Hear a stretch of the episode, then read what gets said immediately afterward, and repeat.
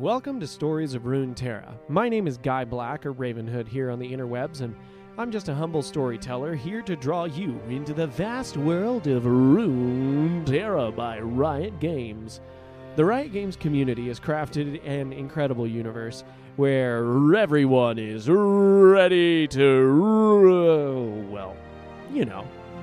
Each week we jump into the Riot Games universe and narrate something off of the world of Runeterra off the Riot Games universe site. Woo! There's some words I stumbled over right there.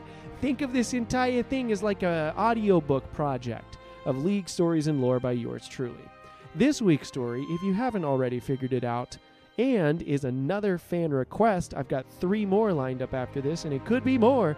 If you want your champ done, let me know on any of the socials. This week is Rumble, the mechanized menace. And now for my, albeit somewhat terrible impression. Ah, it's gonna take forever to scrape your face off my suit. Rumble is a young inventor with a temper. Using nothing more than his own two hands and a heap of scrap, the feisty Yordle constructed a colossal mech suit outfitted with an arsenal of electrified harpoons and incendiary rockets. Though others may scoff and sneer at his junkyard creations, Rumble doesn't mind. After all, he's the one with this flame spitter. When you need mealtime inspiration, it's worth shopping Kroger, where you'll find over 30,000 mouthwatering choices that excite your inner foodie. And no matter what tasty choice you make, you'll enjoy our everyday low prices, plus extra ways to save, like digital coupons worth over $600 each week. You can also save up to $1 off per gallon at the pump with fuel points. More savings and more inspiring flavors make shopping Kroger worth it every time. Kroger, fresh for everyone. Fuel restrictions apply. Hey, y'all. Thanks for listening again to Stories of Runeterra. Just wanted to let you know that I've also released the final segment of our long. Uh, what would, what's the word I would use? Long neglected mini series, uh, Child of Zaun. So that's also going to be released. It's going to be before this one in the lineup so that everyone sees the Rumble. But if you've been uh, awaiting that, I finally got my act together and did it. This is, I guess, technically the last um, episode I'm going to do this year. So thanks for everyone that's been following along. And I think I'm going to try and see what I can start doing new and exciting for what I'm calling season six in this whole lineup. So, for all of you that have followed along through all 76 of these episodes, and if we count the mini series, like 84. Thanks so much, y'all. You're great. So now let's get into Rumble.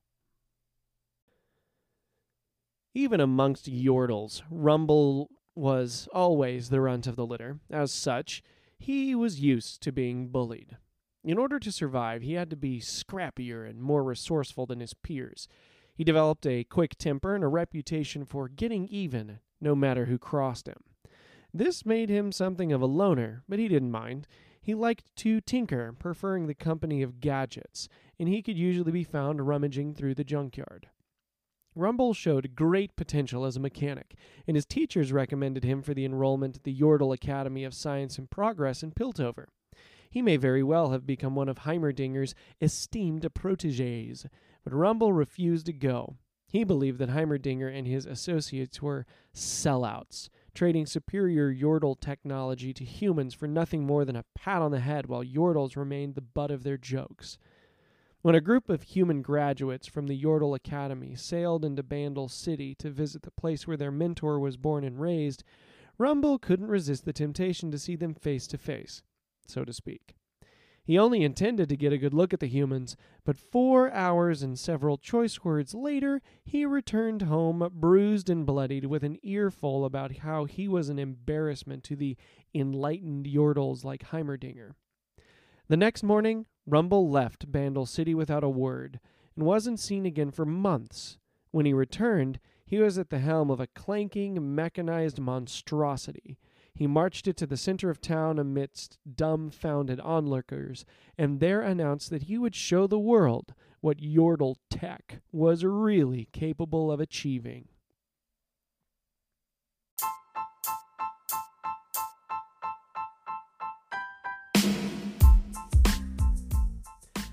Today's story is entitled Shuriman Trash, and it was written by Amanda Jeffrey. So, I was walking through this little plaza off the library district in Nashramae, the super dusty flagstones older than empires and usually pretty quiet. Having just out negotiated those dumb human merchants in the grand marketplace, I was feeling good. I'd been all, you want how much for that teapot? And there's no way that an authentic Ascended Age mace with that iconography. But a whole day around mortals was enough for me. If I had to hear another cheery water and shade you greeting, I was going to get heated. Anyway, I'd almost gotten my cart full of treasure to my stall, thinking of how great it'd be to get back in my junkyard. Then whammo! I was flat on my backside. I jumped back to my feet in a heartbeat, surrounded by mortals again. These were younger humans, bunch of them and most of them were laughing at the scrawny kid who'd slammed me in my cart. He was trying to pick himself up off the ground, and the sorriest excuse for a mech I'd ever seen a board with wheels. And he wasn't laughing, he just kept apologizing. Sorry, Obujan. I said, Do I look like your grandfather? This kid didn't have my winning smile or my razor sharp cheekbones, and his ears weren't even furry. So, there was barely any family resemblance. Anyway, the laughing kids had a ringleader, a nasty looking boy wearing uh, oversized Noxian style tunic and iron capped boots. He said, Where do you think you're rolling, Armadillo Bug? My hackles went up until I realized he was talking to the scrawny kid, but still, that's a pretty mean thing to say. The Ringleader didn't stop there. He was all, You're Shuriman trash! Anaktu? You're ugly and you can't even walk. He pointed at my broken cart. The Empire doesn't need useless things. We should throw you and the rest of the garbage in this old man's junk pile. Now I was starting to see red, steam right out of my ears. So I got up in the big bully's face, well, up to his knees, and I said, Hey, kid, you better apologize. He scoffed with his stupid face. You don't know who you're dealing with, old man. I'm Kinzu Rance, son of Governor Rance. Walk away or I'll clear this plaza with all its trash. Of course, I walked. I mentioned my stall, right? Shuttered, overlooked, and full of bric-a-brac that's way too good to ever sell to humans. It's a cover, a front, for where their portal back home appears once I get things set up just right. So I wasn't walking away from this bully. I was walking to my stall, not to escape, obviously. I was walking to an especially large, tarpaulin covered, metallic form. Meanwhile, Kezu was so busy monologuing to his club wielding amateur thugs about being the strong future of Shurima that he didn't even notice me until I was blocking out the sun from the cockpit of the sweetest of bipedal mechs, my beloved Tristy. Walker and shade to you, Kezu. Oh, his face. Kid looked like I harpooned him. I hadn't, of course, that comes later. Now, I'm an unbiased storyteller. So I'll mention Tristy might have had an ever so slight malfunction around this point. Barely worth noting, really, but in the interest of telling you everything there was, a hiccup, a hesitation, a stoppage. Tristy and me were the definition of intimidating. But that hitch was making some of those older kids bold, and one of them bashed my mech's leg with a club. You're just a dumb old man with a dirty pile of junk. There's one of you against all of us, she said, swinging her hand to indicate about a dozen armed, angry looking snots. And then who should roll up? Still piloting the worst mech ever, but the scrawny kid, Anaktu. While I applied percussive maintenance to Tristy's precision mechanisms, I noticed he grabbed one of the 100% authentic Ascended Age mace from my cart. Uh, I'd have to have a chat about personal property with my grandson later. Anyway, Anaktu yelled, He's not alone! But Kezu just laughed and tried to kick him. The little guy pivoted on his rolling board and swept the mace under Kezu's other leg, and whack! The bully went down hard. With a shout, Anaktu took the fight to the rest of him. Surprised him, too, because within seconds, he'd gotten two big ones backed into a corner. Too bad he didn't see Kezu coming at him from behind with the torn off handle of my cart, ready to clonk him. But Anaktu wasn't alone either. Tristy sprang to life and bam! I was zooming across the plaza. We skidded to a stop, kicking up dust, and I pulled the trigger. Zap! Remember that harpoon I mentioned? Yeah, I electro harpooned that cart handle mid swing. I'd like to see a certain other Yordle pull off a demonstration of extreme marksmanship like that. And Kezu, he toppled into the dust. Anaktu heard the commotion spun around and gave me a big smile. Obajan! Yeah, yeah, get up here, I said, giving him a hand up into Tristy's cockpit. The view's better. He said something like, You don't have to tell me twice, which is a pretty cool thing to say under the circumstances. And then Tristy went pew pew and zap zap zap, and I let Anaktu activate the flame spitter, but only to scare the bigger kids. Anyway, Tristy and me were awesome, and I guess Anaktu wasn't bad for a mortal, and soon the bullies were running away. Grinning, I said to Anaktu, This is gonna be bumpy. Then everything shook and the air was full of rockets. The bullies got as far as the archway over the plaza's exit when boom, boom, boom. The rockets slammed into the ground, flaming and zapping anything nearby, barring their escape. So there they were, stuck between the equalizer's wall of fire and Runeterra's finest mechanized pilot.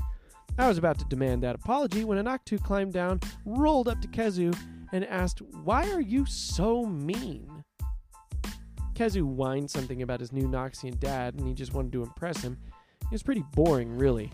The rocket sputtered and died, and the other bully kids fled, leaving Kezu behind. He started to back away too. Hold it!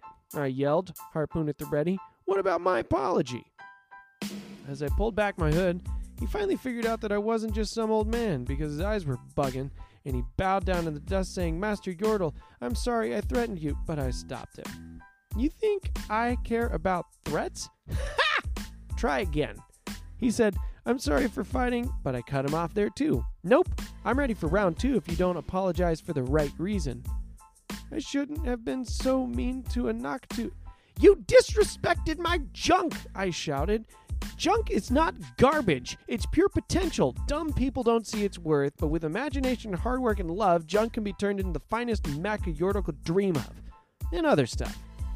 Kezu was obviously awestruck by my logic, because he was speechless. When he found the words, he said, I, uh, I'm sorry? Thank you!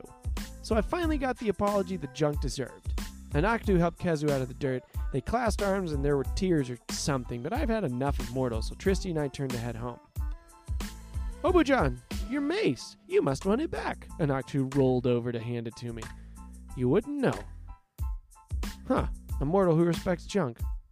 Keep it, I said. I mean, if you can't spoil your grandkids, what's the point?